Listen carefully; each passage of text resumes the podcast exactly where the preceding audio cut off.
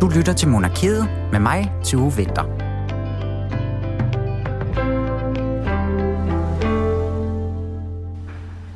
Rigtig hjertelig velkommen til denne her igen lidt særlige sommerudgave af Monarkiet, kan vi godt kalde det, fordi at som du måske allerede nu kan høre, kære lytter, så er vi ikke i studiet i dag, men vi går simpelthen rundt. Vi går lige helt præcis på Nørregade. Og med vi, der er det altså mig, Tue Vinter, og dig, Julie Lindhardt Højmark. Du er også med. Det er jeg nemlig. Ja, fordi at vi skal nemlig ned mod Nyborg Slot, som vi kan skimte her ned for enden af vejen. Og det skal vi, fordi at Julie, du modtog sådan en skøn mail fra museumsinspektør Nikolaj Knudsen, Ja, ja fortæl ja. om den. Det, jamen det gjorde jeg nemlig. Kort fortalt så fik jeg en dejlig mail med en lang liste over en masse sjove, underfundige historier, som havde noget at gøre med Nyborg Slot, og jo altså dermed med vores kongehistorie. Øh, jeg kan afsløre, der var både noget om Erik af Pommern og en anden Erik Klipping.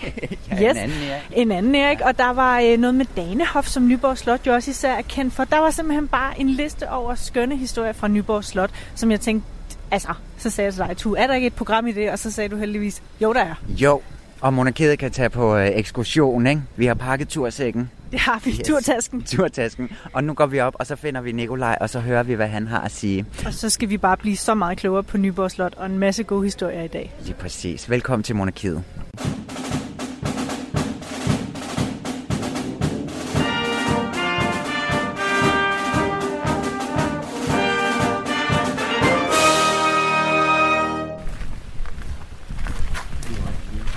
Så fandt vi dig, Nikolaj Knudsen. Øh, velkommen til Monarkiet, kan jeg sige. Tusind tak. Du er jo øh, museumsinspektør her i øh, Nyborg på Østfyns Museer, og det er altså dig, der har sat os i stævne her. Så på en eller anden måde er det jo lidt underligt, jeg egentlig byder dig velkommen. Ikke? Men tak fordi vi måtte komme, kan jeg så sige. Ja. Og du har taget os med ud her. Nu står vi nede for volden, som vi kan se på vores ene side, og på vores anden side, der ligger så det her gamle Nyborg Slot, der ligesom bliver, ja, hvad kan vi sige, laver... Øh, af, af omkredsen af det, som øh, vi skal snakke om i dag. Ikke? Prøv lige at forklare, hvad det så er, vi sådan helt konkret står og kigger på her. Ikke? Ja, det vi kigger på lige nu, det er den, de sidste rester af Nyborg Slot. Det, der er tilbage. Vi står og kigger på en, en bogmur, der fortæller flere århundreders øh, historie. Fordi Nyborg Slot, som står færdigt i start 1200-tallet, har huseret ufattelig mange konger og dronninger, prinser, grever, og groft sagt, hver gang der er kommet en ny hen på slottet, så har de bygget videre på det. Lidt ligesom i dag, hvis der er en ny minister, så skal de lige have en motorvej. Ja. Så i middelalderen og renaissancen, så byggede man videre på slottene. Ja.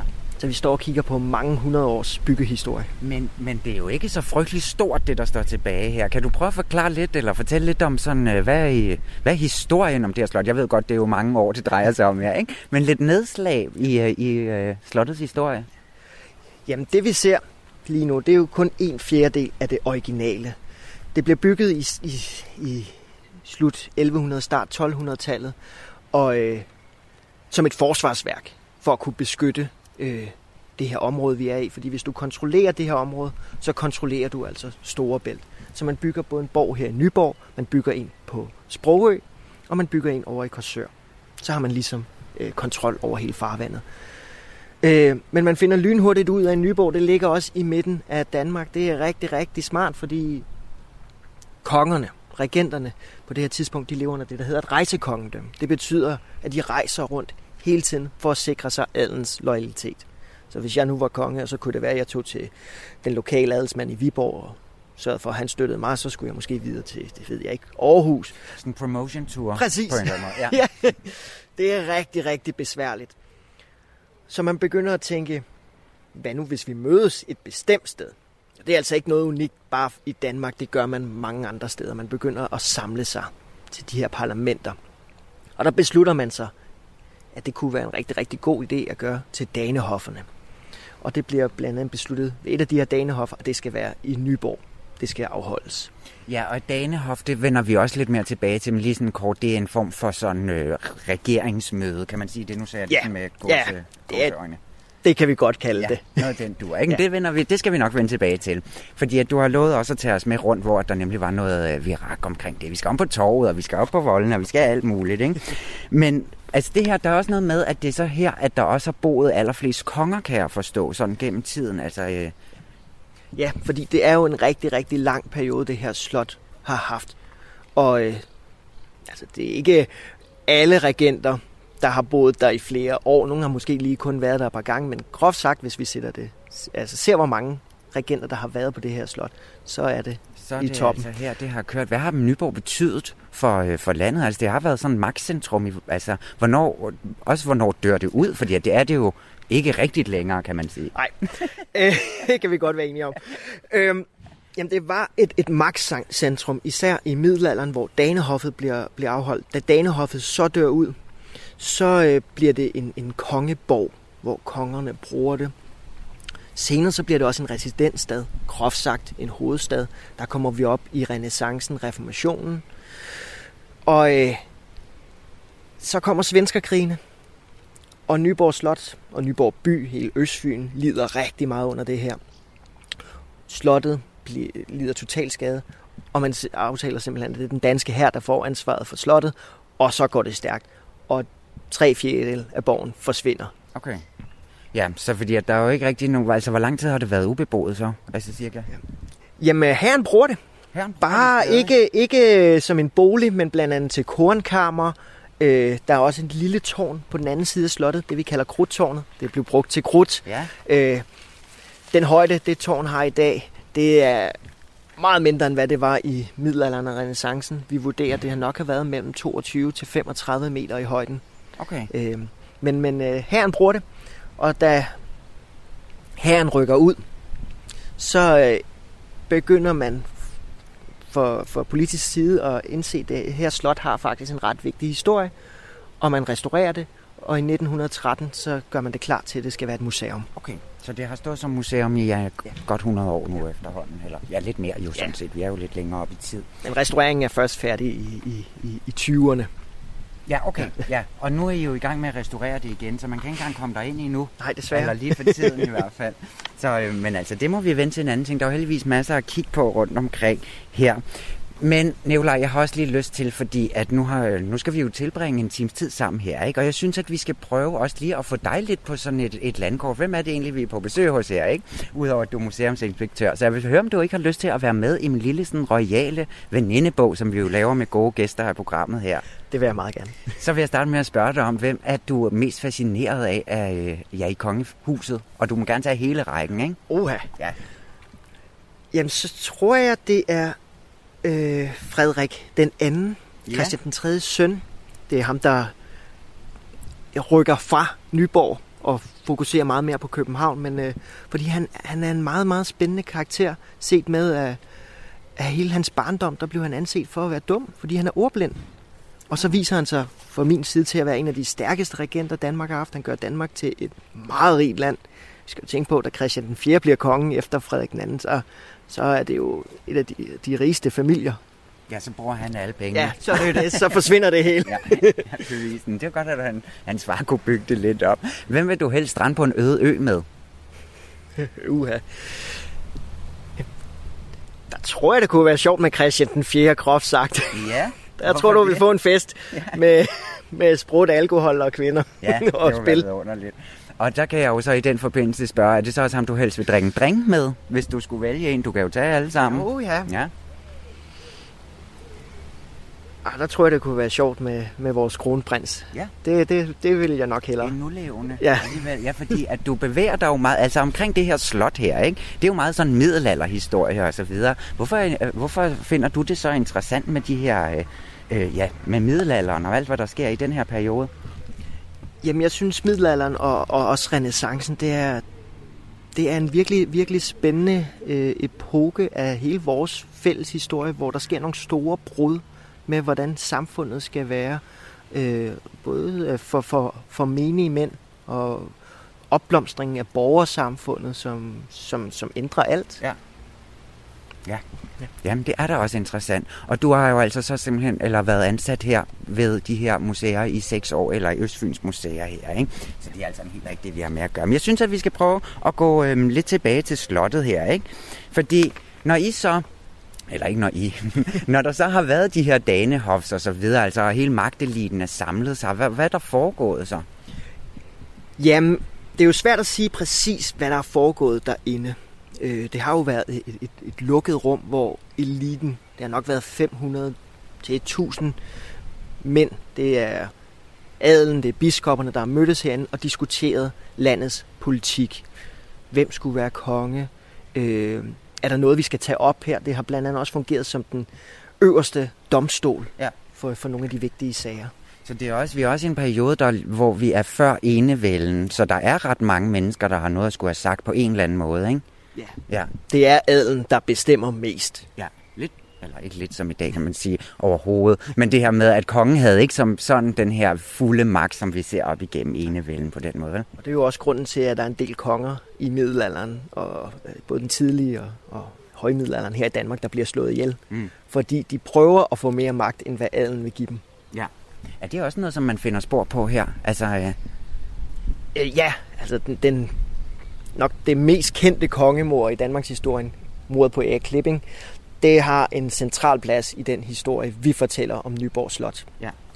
Og den kan også være, at vi vender tilbage til det, fordi det var jo på Danehof, at det fandt sted. Men skal vi måske prøve at rykke lidt op på volden efterhånden? Ja. Og så øh, skal jeg også lige huske at takke dig for, at du gerne vil være med i min venindebog. Jamen selv så tak. du er altså med i en eksklusiv klub af, af gode gæster. Skal vi prøve at gå op på voldene? Ja, selv tak. Fedt. Kan vi komme op? Ja, vi kan sagtens ja. gå op her. Og det er jo kun de sidste spor af volden, vi, vi går på. Øh.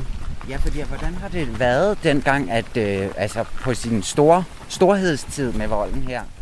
Fordi at der er kun lige sådan en lille... Ja, und... ja, nu blæser det jo lidt her, men det er jo det, som det gør, når man er ude af studiet, ikke? øhm, ja, fordi hvordan har det set ud sådan i, i sin storhedstid, det her voldanlæg? Jamen, volden den bliver, den bliver anlagt af Christian den 3. Han har set under den danske borgerkrig, Grevens Fejde, hvad krudt og kugler kan gøre mod sådan nogle gamle stenborg som Nyborg Slot. Så han vil have en moderne vold.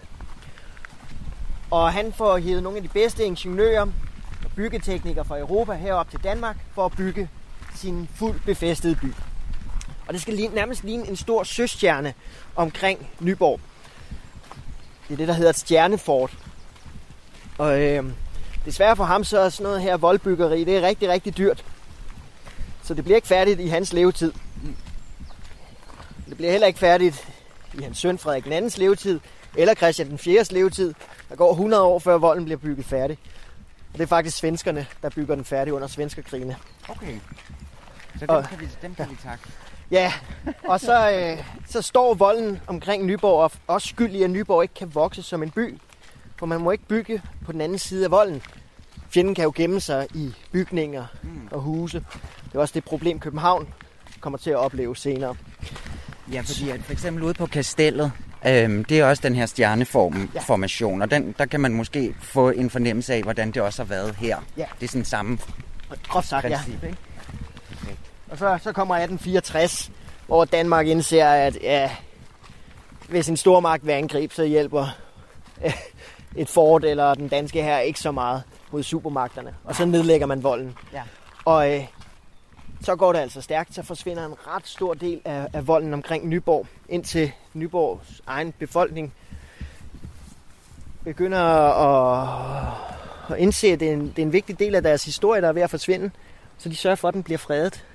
Så det her lille stykke, som vi så står på nu, fordi hvad har vi her? 100 meter knap? Ja. Den vejs vold, og lidt rundt om her også, ikke? Ja, og så er der lidt rester lidt længere inde i byen, men ja. det er ikke meget. Men til gengæld så står vi altså nu op på toppen af volden, og vi kan så se noget, som jeg... Er det en voldgrav, siger jeg? Der, jeg, ser, jeg ser noget vand. Du ser noget vand. det er...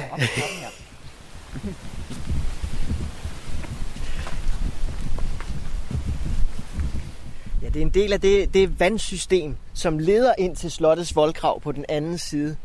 Og det bliver anlagt også i, i, i 1200-tallet og bliver øh, bygget på i flere århundreder. Christian den 3. han laver en enorm stor fornyelse af den her ja, flow af vand, der skal lede ind til sit slot, men også videre ind til byen.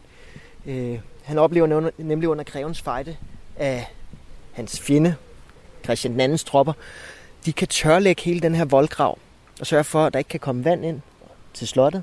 Så overgiver øh, slottet sig simpelthen. Så han får, får lavet et helt nyt øh, vandsystem, som, som stadig fungerer i dag.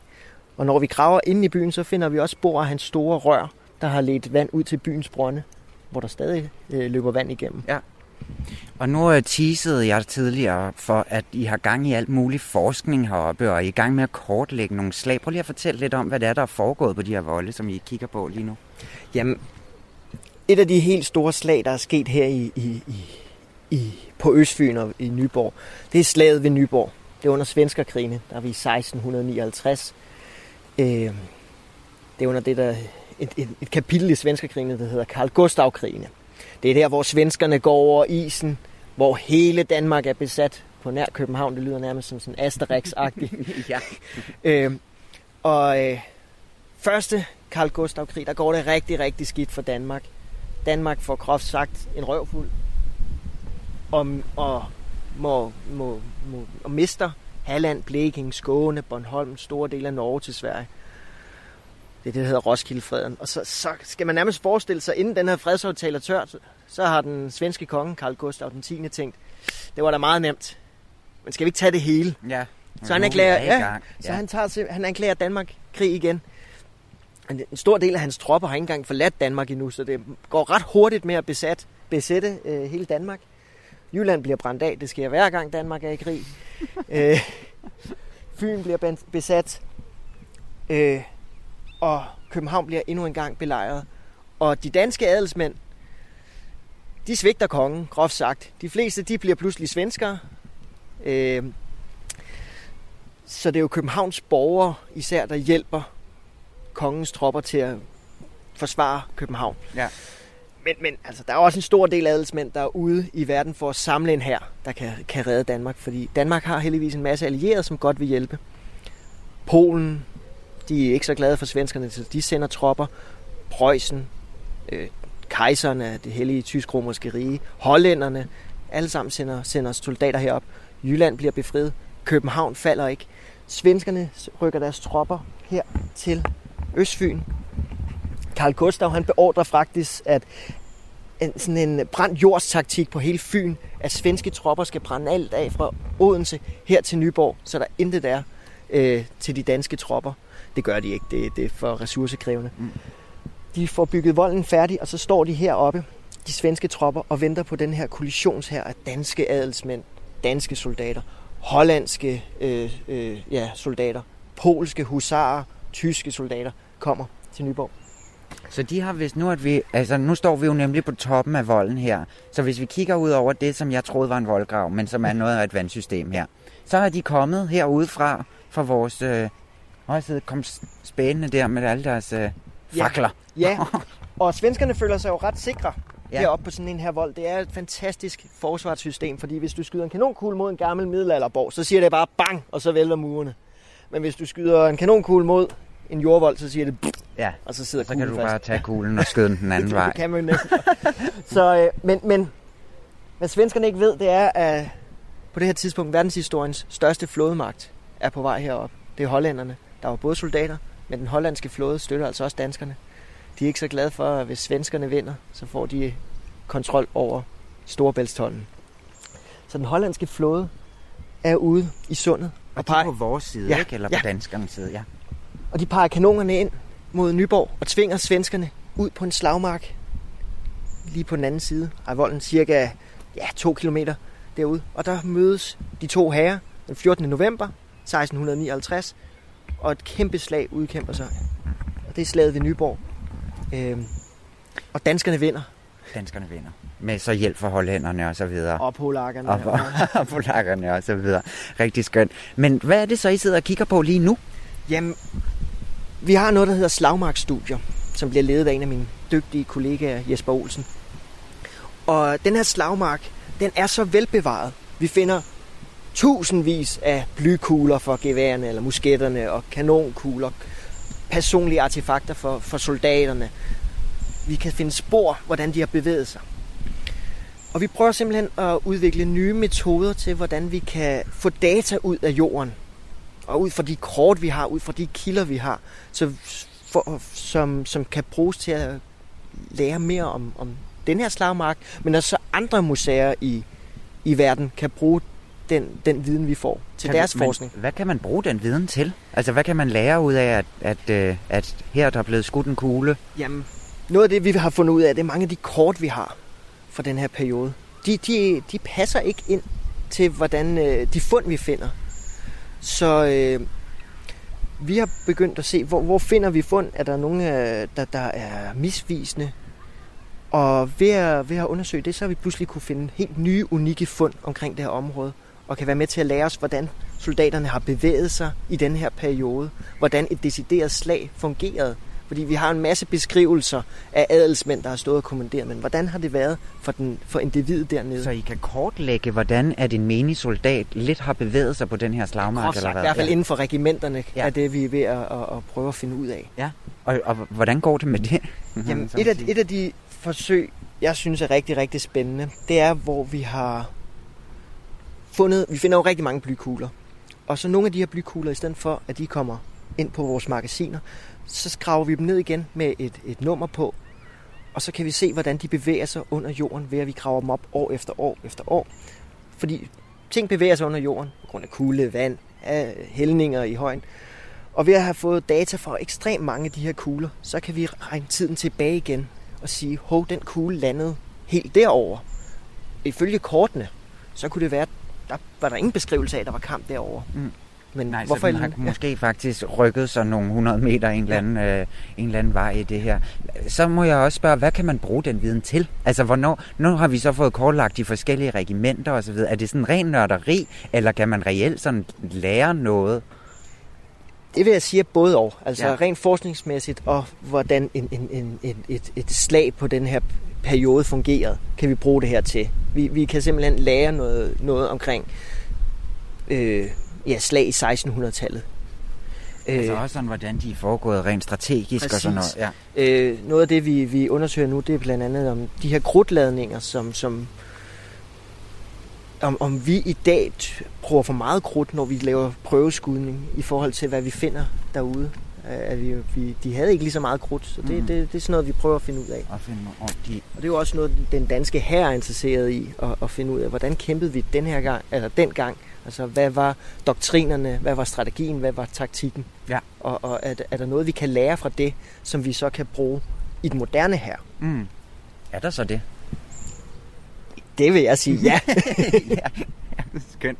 Men man kan jo sige, at man udkæmper måske krig på en lidt anden måde i dag. Ja. Øh, ja, men der er jo også noget, vi, vi tager fra fortiden. Øh, hvordan man har bevæget tropper, hvordan man bruger et terræn.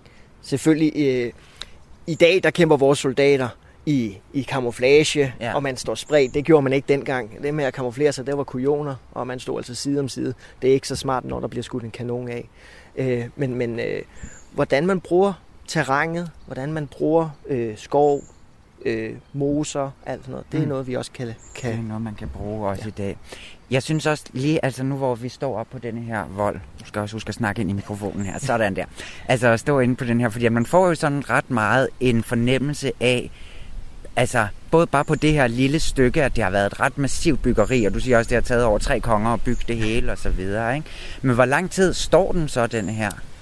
Jamen, volden, den står til efter 1864. Ja, de, Så er, det, så er det slut. Så begynder man at nedlægge den. Og den er jo færdig her i, i 1659. Der er den 100% Men det er, færdig. er det også fordi, at, at, at man finder ud af, at den ikke virker eh, mere, eller hvad man siger? Efter 1864, så er det her møgforældet. Det var det allerede før det. Ja, okay. Men, men det var det er slut så. Super. Og noget, der jo altså også er slut. Eller det ved jeg ikke, er det noget med, at der faktisk stadig bliver holdt Danehof i Nyborg i ny og næ? Gør der ikke det? Jo, vi har en, en, en, en middelalderfestival, præcis. øh, som vi holder hver sommer. Skønt. Øh, her. Men jeg synes, vi skal prøve at gå ned, og så skal vi gå ned på en lille plads, ja. hvor det måske ikke blæser helt lige så meget. Til gengæld kan det være, der kommer en bil forbi. Og så prøve at snakke lidt om de her Danehoffer også, blandt andet. Efter at kongen i statsrådet havde givet sin officielle godkendelse af forlovelsen, og Grevangeri derefter var blevet præsenteret for ministerne, fik pressen lejlighed til at fotografere de forlovede i audienssalen sammen med kongen og regeringens medlemmer med statsministeren i spidsen. Og der blev taget billeder i tusindvis.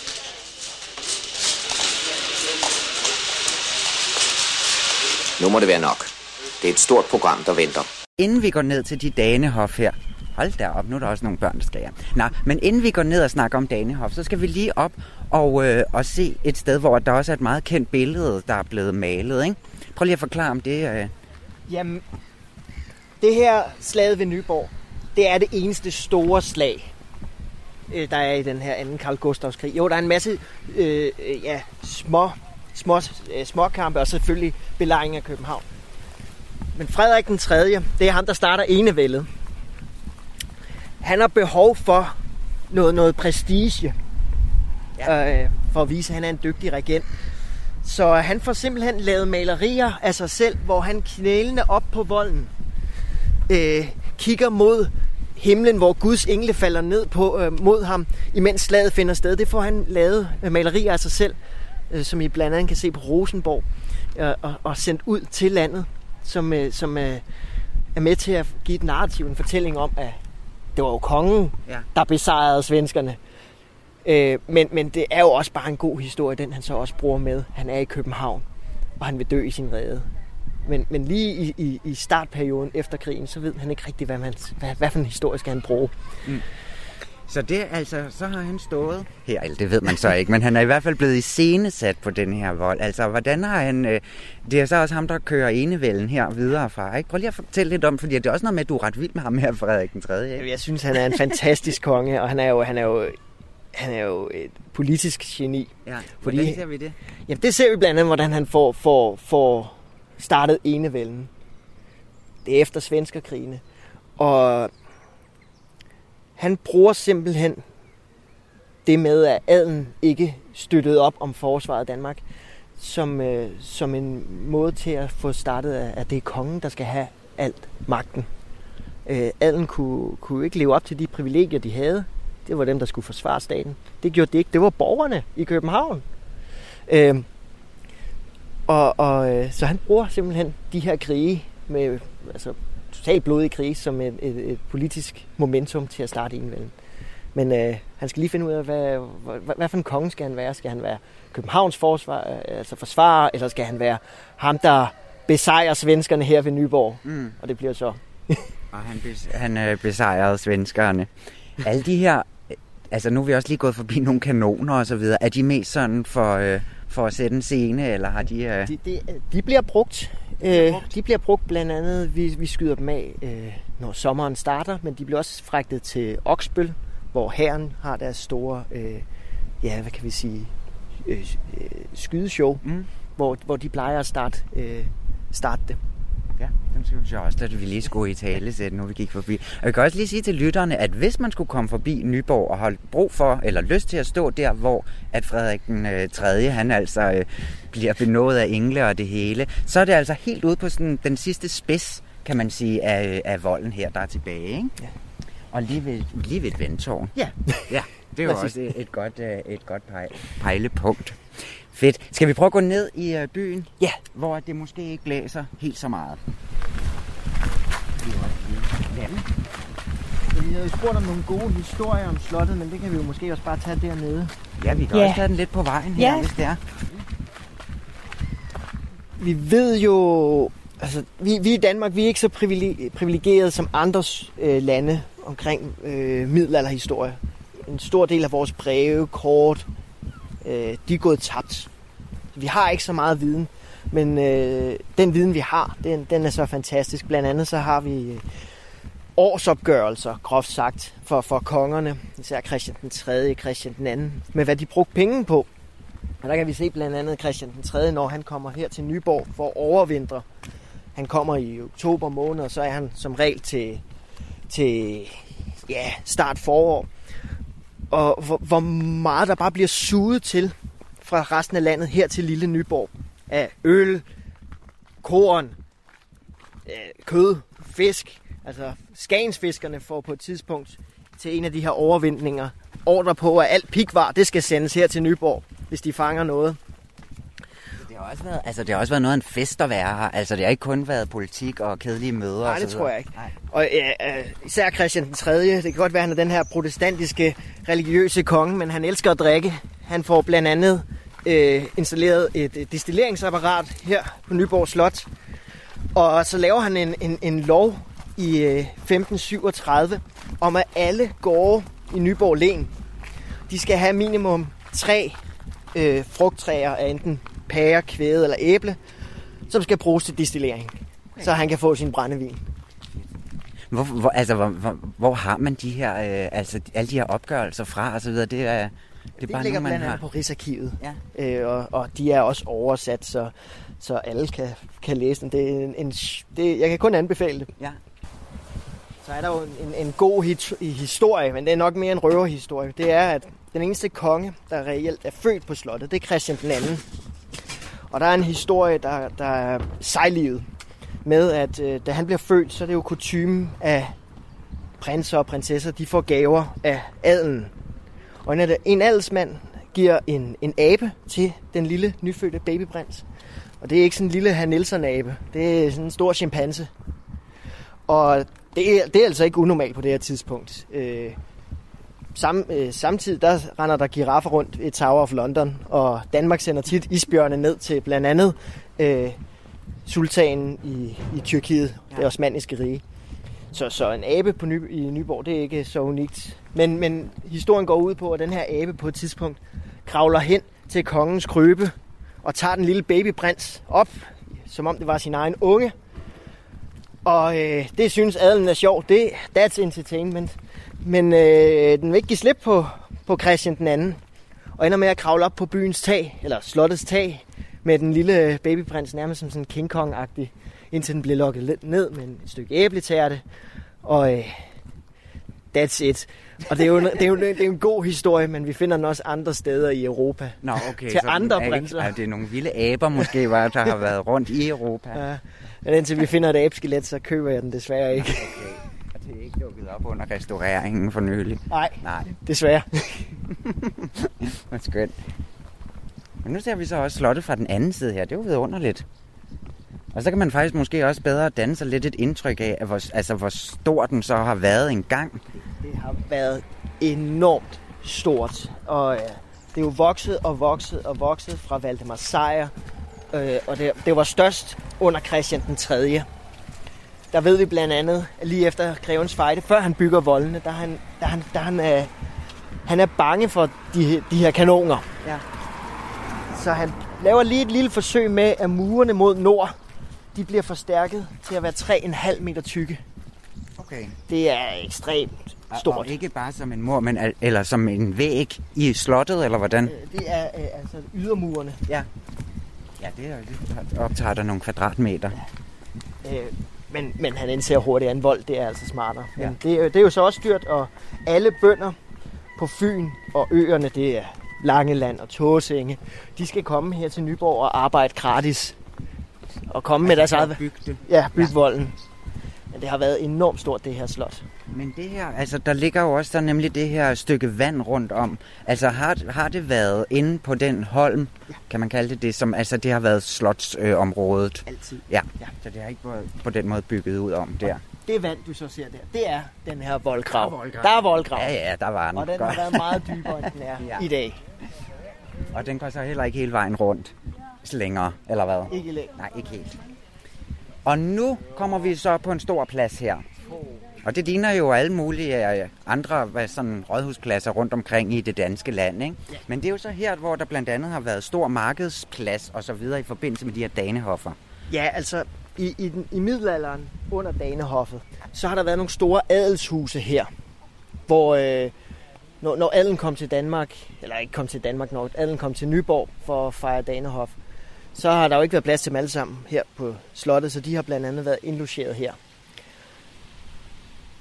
Under grevens fejde, så sker der også et, et, et lille... øh, Der, der sker kamp på, på det her område. Og så, så efter grevens fejde, der får Christian den 3. simpelthen nedlagt de her store adelshuse meget hurtigt, for nu vil han have en stor turneringsbane. Og det er så de mål, altså den bredde længde, som, som torvet har i dag, det er præcis det samme, som da Christian den 3. får anlagt turneringsbanen. Så det vi kigger på, det er datidens Parken eller Old Trafford. Ja. Og så efter, når man stopper med turneringer, da det er umoderne, så bliver det en markedsplads. Men det var noget med, at den havde helt de samme øh, formationer, som, altså, som øh, hvor- er det nu, vi er hen? Øh, Som i- hos, nede hos Jul Luther. Nå, Nå, ja, er- det er selve byen. Selve Nå, det er byen. hele byen, der, Der, er vil, der op, ja. Christian den 3. han laver en stor byfornyelse, og hans, hans, det han gerne vil nå hen til, det er, at Nyborg skal ligne øh, Wittenberg. Wittenberg, det var det. Øh, der Fordi han gør Nyborg til sin residensstad. Ja. Det er jo groft sagt hovedstaden. Og det er her, han skal styre øh, ja, Danmark og Norge fra. Så, så han laver en masse byfornyelse, som, som et led af, øh, groft sagt, en propagandakampagne, der skal vise, at det er ham, der bestemmer. En stor stadion, det er jo heller ikke noget unikt. Det har vi da også hørt mange, øh, ja, både demokratisk valgte politikere, men altså også diktatorer, der lige bygger en fodboldstadion for at få pøblens støtte. ja, præcis. Slottet og, bliver bygget, og holde bygget dem underholdt, Ja, ikke? ja. Så man kan... Ja. og så simpelthen en vej igennem Nyborg, øh, øh, hvor man, hvis du skal igennem, eller komme fra Sjælland til Fyn, eller Fyn til Sjælland, så er det Nyborg, du skal tage. Kontrollere simpelthen masserne. Og igennem her. Hvordan tror du, det har foregået så ude på de her markedspladser, når der har været fine danehoffer og så videre, og der har været øh, sådan et kæmpe... Jeg gætter også, der må komme en masse sådan handelsfolk og alt muligt ind her. Og sådan. Jamen, i, til danehofferne, det har været i, i mid, om midsommeren, det blev holdt, så det, der, har det, det, der har suget ressourcer ind til byen og ind til slottet. Øh, det, jeg tror slet ikke, vi kan forestille sig, fordi Nyborg er ikke en stor by. Nej. Og så pludselig så kommer hele eliten. Det er jo nærmest øh, folkemødet i Bornholm ja. øh, hertil og, og, og skal diskutere. De har jo følge med, og de har heste, de har soldater. Det har været et øh, logistisk øh, helvede, kunne jeg forestille mig at få til at gå op dengang. Hvad har man, altså nu snakkede vi jo også lidt om, vi var lige hurtigt inde på øh, Erik, Erik Klipping, ikke? Han er jo blandt andet en, der også har fået, ja, hans skæbne, den var jo ligesom sat, men man kan sige, dem, de formodede gerningsmænd var også blandet ind i de her danehoffer. Det var også noget, man kunne foregå her. Prøv lige at fortælle lidt den, om den historie. Erik Klipping, øh, han er en meget upopulær konge. Ja. Og øh, til et danehof, det er i, i, i 1276, der, der, øh, der tager han sin lille søn frem og spørger adelen til danehoffet, er det her den næste konge? Det er jo ikke en affølge, der er på det her tidspunkt. Det er ikke garanteret, bare fordi jeg er konge, at min søn skal være konge. Og der, er- der er allerede problemer der. Der er nogle adelsmænd, der ikke siger, der siger nej til, at Erik Menved skal være konge. Og Erik Klipping, han bliver mere og mere upopulær. Og i 1282, der bliver han simpelthen tvunget til at underskrive håndfæstningen fra 1282. Det er ikke det mest sexede navn, men det er, det er simpelthen et af de allervigtigste dokumenter i Danmarks historie. Der står blandt andet, at alle er lige for loven. Du kan ikke blive dømt vildere, end hvad loven tilskriver. Nej. Du kan ikke bare blive arresteret, fordi en konge siger det. Der skal være en grund. Og så står der også, at kongen han må ikke være en diktator. Groft sagt, han må ikke være en tyran. Han skal rådspørge sig folket. Og folket, det er selvfølgelig ikke bønder eller borgere, det er der 1%. Det, Ja. det, det er adelen. Øhm, så kunne man jo godt forestille sig, så har jeg Klipping tænkt, Nå, nu har jeg underskrevet det her, så nu, nu, nu er der ro på det. Nej, der går der lige et par år, og så bliver han myrdet i Finderup Blade. Følge historien, dolket 56 gange til næste danehof.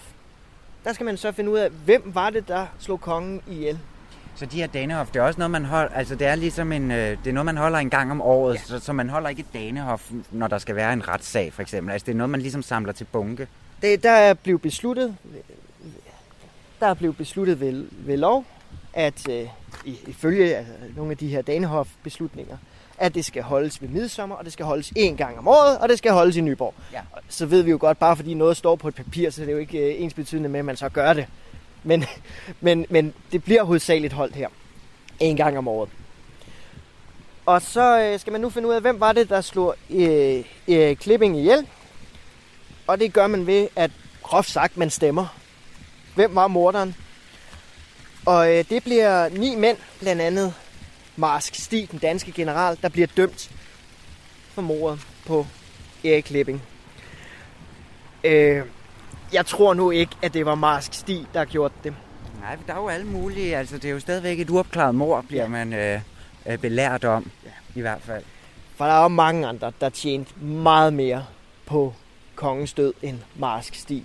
sjovt nok, Mars Stig, han var en af de mænd, der nægtede, at Erik Menved skulle blive konge til det Danehof øh, et par årtier før. Øh, en af dem, der tjente rigtig meget på det, det var, det var Valdemar af Slesvig, en hertug, som havde haft store problemer med Erik Klipping. Efter det her Danehof, der er han pludselig blevet formynder af Erik Menved. Det er altså ham, der styrer landet. Øh, den konflikt, han havde med kongen før, den er væk. Han får pludselig meget jord.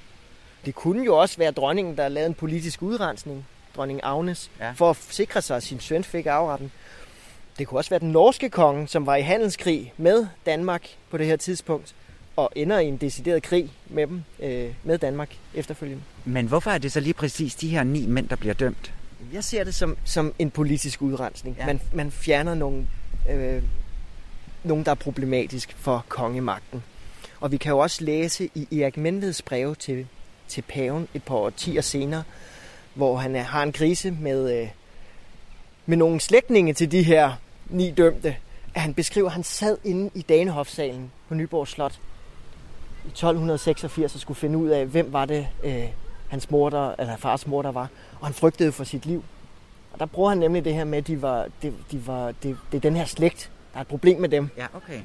Ja, så det er ligesom et, et politisk, eller det tror du i hvert fald. Det tror jeg. Fordi man, man ved det jo ikke. Nej, Nej man og det, det ikke. kan jo sagtens være dem, men ja. øh, de tjente ikke så meget på det i forhold til nogle af, af de andre. Ja, men øh, og de slap af med de ni mænd der på en eller anden måde. De var jo øh, flygtet. Ja, de bliver dømt til, til altså de, Mars de bliver blandt andet, de bliver alle sammen øh, landsforvist. Ja. Øh, de bliver gjort fred, fredsløse, men de er flygtet. De er væk. De er, taget, nem, de er nemlig taget op til den norske konge, og øh, bliver en del af det, der hedder den fredsløse krig, hvor de leder øh, ja, norske soldater her i Danmark og laver øh, simpelthen guerillakrig ja. mod Erik Menved. Tænk engang. Så kom vi også omkring her i Klipping, som døde i Finderup Lade, men altså fik øh, en eller anden form for dom her, eller ikke af ham, men jo hans, øh, hans, hans, hvad hedder sådan noget, morder måske, ikke? Ja.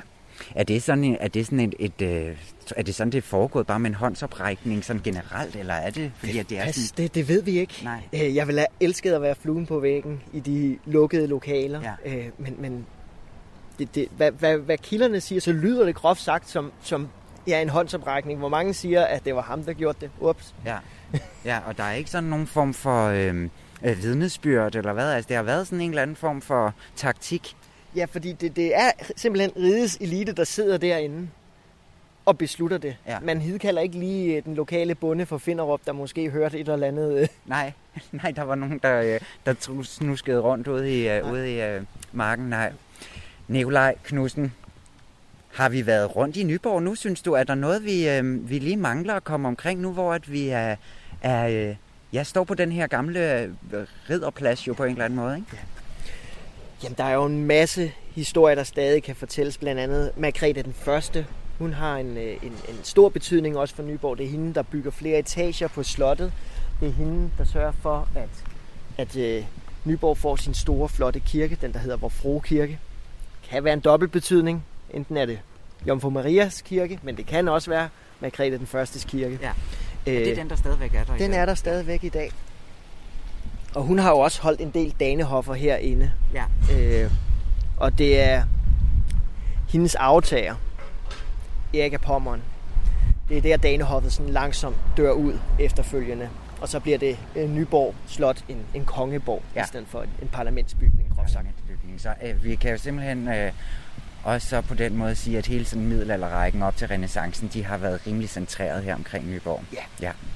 Tusind tak for turen rundt i dit, øh, i, på dit slot, har jeg lyst til at sige, på din kongeborg og så videre her. Nikolaj Knudsen, altså museumsinspektør på, øh, på Østfyns Museer her. Tak fordi, at vi må komme. Selv tak.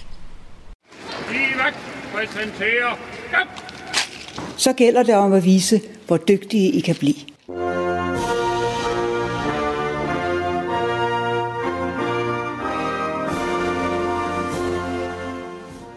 Vi har forladt Nikolaj Knudsen, og vi er gået ned i byen, fordi at vi skal bruge nogen, som simpelthen skal quizze mod dig, Julie, ikke? Jo. Og vi har været så heldige at finde en skøn norsk turist, og det er dig, Sivert. Velkommen til Monarkiet. Hej, tusind tak. Du er, øh, ja nu siger jeg det bare selv, jeg gætter, du simpelthen er på besøg her ja. som turist. Ja, Ja, på Danmarksferie. for Danmarks ferie. Så vidunderligt, og så skønt, du vil være med til at quizze. Kender du Erik Klipping? Nej, ikke så godt. ikke så godt. Nej, okay. Nej, men altså, det lærer du så nu. Ja. Ja, fordi at vi skal nemlig quizze i Erik Klipping, som vi jo også lige sluttede af med op, øh, op på øh, Nyborg Slot med Nikolaj der, ikke? Jo, og hvor Nikolaj jo faktisk afslørede, at der var en lille bitte norsk vinkel på hele forløbet med Erik Klipping. At de flygtede til Norge. Ja, lige præcis. Så du er Dem, der med. blev dømt. Ja, Ja, du er så med i flot. fortællingen ja, i Kongen. Ja, det er. Men altså, Erik Klipping kan jo så lige hurtigt også sige til dig, at han er jo det sidste, eller den sidste konge, der er blevet myrdet i Danmark. Indtil videre, Oh. kan man sige. Men forhåbentlig kommer der ikke flere. Men altså, det sidste kongemor. Vi er tilbage i øh, 1200-tallet. Han blev øh, simpelthen myrdet, øh, ja, hvad var det, 1248, tror jeg. 22. november. Så, nej, undskyld, 1286 blev han myrdet. Mm. Er, I, er I klar til første spørgsmål? Ja, Er Ja. du også klar, Sivert? ja, ja. ja. Det er så godt. Fordi, at som jeg lige sagde, 22. november 1286, der finder det her voldsomme mor sted i Finderup Lade. Finderup Lade, det er over Jylland. Mhm. Ja. I mange år, og i myten, så er det altså Mars Stig, der er hovedmanden bag mordet. Men hvad mente man så var motivet for Mars Stig? Ja. Mm. Ja. Så spændende, at du ikke kender. Ja. Nej, men du bliver jo så klog nu, fordi at var det fordi, at Erik Klipping havde lokket Mark Stig hustru til sex ved at bilde hende ind, at masken var død? Var det fordi, at Mars Stig var blevet lokket i en fælde, og han var blevet lovet at blive konge, hvis han dræbte Erik Klipping? Eller C. Var det i en drikkekonkurrence, som Erik Klipping vandt, men det blev, øh, man blev så så vred, at han øh, endte med at slå ham ihjel? Er det ikke dramatisk? Åh, jo. Ja. Jo, hold da op. Og altså, man må sige, man ved jo ikke rigtigt, hvad der er sket. Nej. Så det er jo sådan, hvad den gode myte fortæller, ikke? Ja. Ja. Har du et umiddelbart bud, Sivert? Altså, jeg, jeg, jeg føler jo den siste Det hørtes ut Det er sånn inntrykk vi nordmenn har av dansker. Ja. Ja. Noget med druk og Ja, fordav. ja. Så, så jeg, jeg velger den. ja. Ja. Jeg tror, jeg prøver at gå med B'eren. Altså, at det var noget med, at han var blevet lovet, at han kunne blive konge. Det er meget mere intrigeagtigt, fordi at han havde simpelthen sagt, altså efter myten igen må jeg sige, at øh, til hende her, Mark Stigs hustru, at Mark Stig var død. Oh. Og så på en eller anden måde fik han voldtaget hende derefter, siger ligesom sådan myter. Men der er jo Nå. lavet en masse fortællinger, og især sådan i guldalderen, der var der utrolig mange fortællinger omkring det her mor. Så der var altså ikke noget point her. Nej. Nej. Men så lærte du da det. Et vaskeægte jalousimor. Ja. Andet spørgsmål kommer her. Der er lidt forskellige udlægninger af, hvad øh, hans navn Klipping betyder. I 1600-tallet, der mente man, at det betød den rasende eller forfører, nemlig efter den her myte med øh, hustruen. Men hvad er den sådan mest udbredte forklaring på, hvorfor han hedder Klipping? Er det noget så kedeligt, at, han, øh, at man mener, at han er født øh, i byen Klipping i Vestjylland? Er det fordi, at han øh, klippede mønterne over? Altså for ligesom at dev- devaluere valutaen på en måde, ikke? Mm. Eller er det fordi, at han havde virkelig kort klippet skæg i forhold til datidens mode? Nei, da føler jeg B. Altså den andre. Ja, den, Ja. den med økonomien. Ja, Ja. det hørtes Vil du lige genopfriske, hvad A'eren var, Tu? Æren, det var, at øh, det simpelthen bare efter byen Klipping i Vestjylland. Ja, jeg, jeg tror, jeg prøver at gå med den. At det er så kedeligt. Ja. Sivert, så er første point hjemme i den store Erik Klipping quiz. Hvor er det flot. Se Et point der. til Norge. Ja. mm. Gud, ja, det er jo en helt landskamp, vi har gang i her. National stolthed på spil. Så skal I da have et tredje spørgsmål med det samme. Fordi at natten han blev dræbt, der søgte han i ly for regnen i laden i Finderup. Hvad er der på den plads i dag, hvor den lade stod? Er der bare en mark? Fordi at man ved faktisk ikke helt, hvor laden lå. Eller står der et 2,7 meter højt granitkors? Eller er der stadig en lille ruin tilbage af den, af den lade? Altså lidt sten. Oj. Vil du lægge ud, Sivert? Oh, den var, eh, den var vrien. Jeg, jeg tror kanskje ikke det er noe. Den første. Du tror ikke, der er Nei, noget? jeg tror ikke det er noe. Nej, Nei. det er bare en kedelig mark. Ja. Det kunne godt ligne os at have sat et kæmpestort kors op. ja. Så den prøver jeg at gå med. Og så står det 1-1 i Ej. øh, landskampen her. Sådan. Hvor Så flot. spændende. Simpelthen Der blev flot. udlignet. Det var, en, øhm, det var en eller anden rigmand, der i 1891 satte det her kæmpe kors op på den her mark. Og man ved så heller ikke helt, om det præcis var der, lige at den øh, stald veje eller lavet var. Men altså deromkring, ikke? Vi må få Nikolaj Klu- Knudsen, Nikolaj Knudsen og de andre gode folk fra Nyborg Slot derud, tror jeg, og prøve at måle op. Hvis de kan måle, altså hvis man simpelthen kan forske i, hvor soldater eller i hvert fald regimenter har stået på nogenlunde samme tid. Nej, det ved jeg ikke, det er jo slet ikke samme tid. Men altså, Jo. jo. også for lang tid siden. Det Ja. var også længe siden. Det er ja. nemlig også længe siden. Det Jamen, man det så ikke kan rigtigt. finde ud af præcis, hvordan har ligget den Ja, lade. hvor der lå en eller anden øh, konstruktion nede i, nede i noget jysk muld. Ja. Ja, Hvem og ved? Siver, du har jo ikke lige været med på tur. Vi har jo lige været rundt på tur op på slottet, og så fik vi nemlig sådan en skøn historie om, at de er ved at kortlægge, hvordan et helt slag mod svenskerne, mm. som jo så ikke er repræsenteret i dag, mm. Øh, det simpelthen har udspillet sig. Og det kan de gøre ved at følge sådan nogle kugler rundt i jorden. Det er helt Åh, vildt. wow. Ja, men du kan jo gå ind og høre monarkiet med dig selv Ja, og jeg den historie. så skønt. Er I klar til et spørgsmål til? Ja da. Godt, fordi at nu kommer nummer 4. Erik Klipping bliver begravet i Viborg Domkirke. Den kirke, den brænder i 1700-tallet. Men hvad gjorde man så efterfølgende med Erik Klippings jordiske rester, da de ligesom skulle flyttes efter den her brand?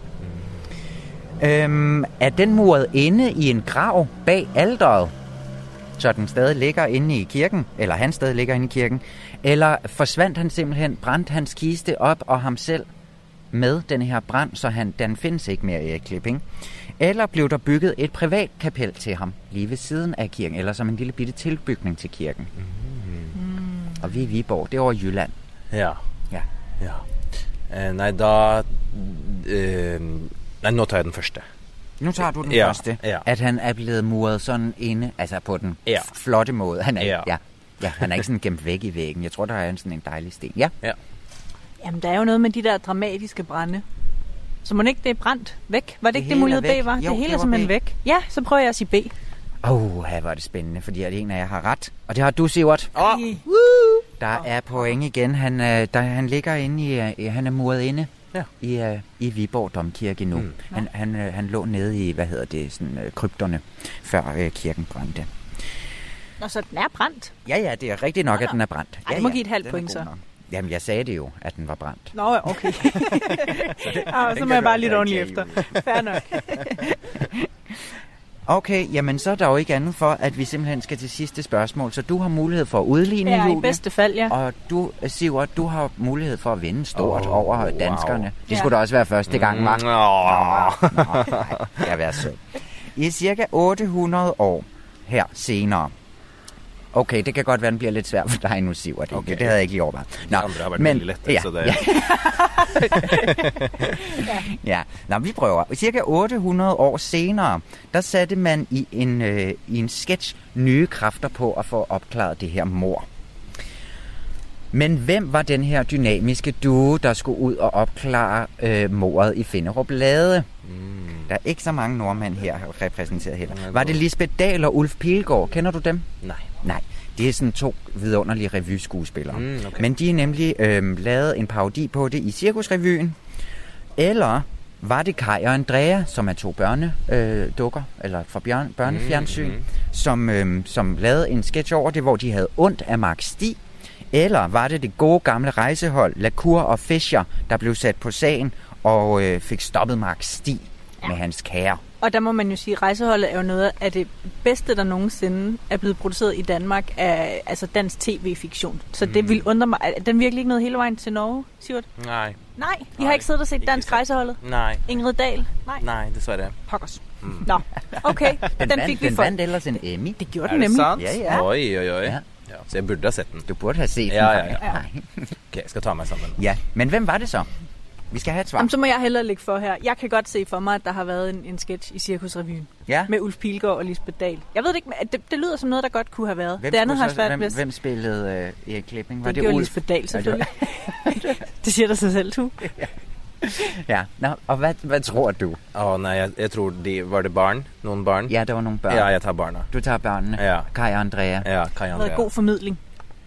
Det var den Emmy-prisvindende serie Rejseholdet, der Åh. lavede sådan en sjov spoof på det i øhm, det Ej. satireprogram, der hed De Uaktuelle Nyheder. Ah. Med Michael Bertelsen. Ja, præcis. Gud, hvor sjovt. Og man kan stadig, altså man kan finde den inde på, øh, inde på YouTube. Så gå ind og find en sjov sketch. Ja, Tusind tak, Sivert, fordi at du vil være med til at quizze. Blev Tak du, for kamp. du Jo, blev like klogere i hvert fald. Jeg skal ikke få noe. Å, du vant, eller?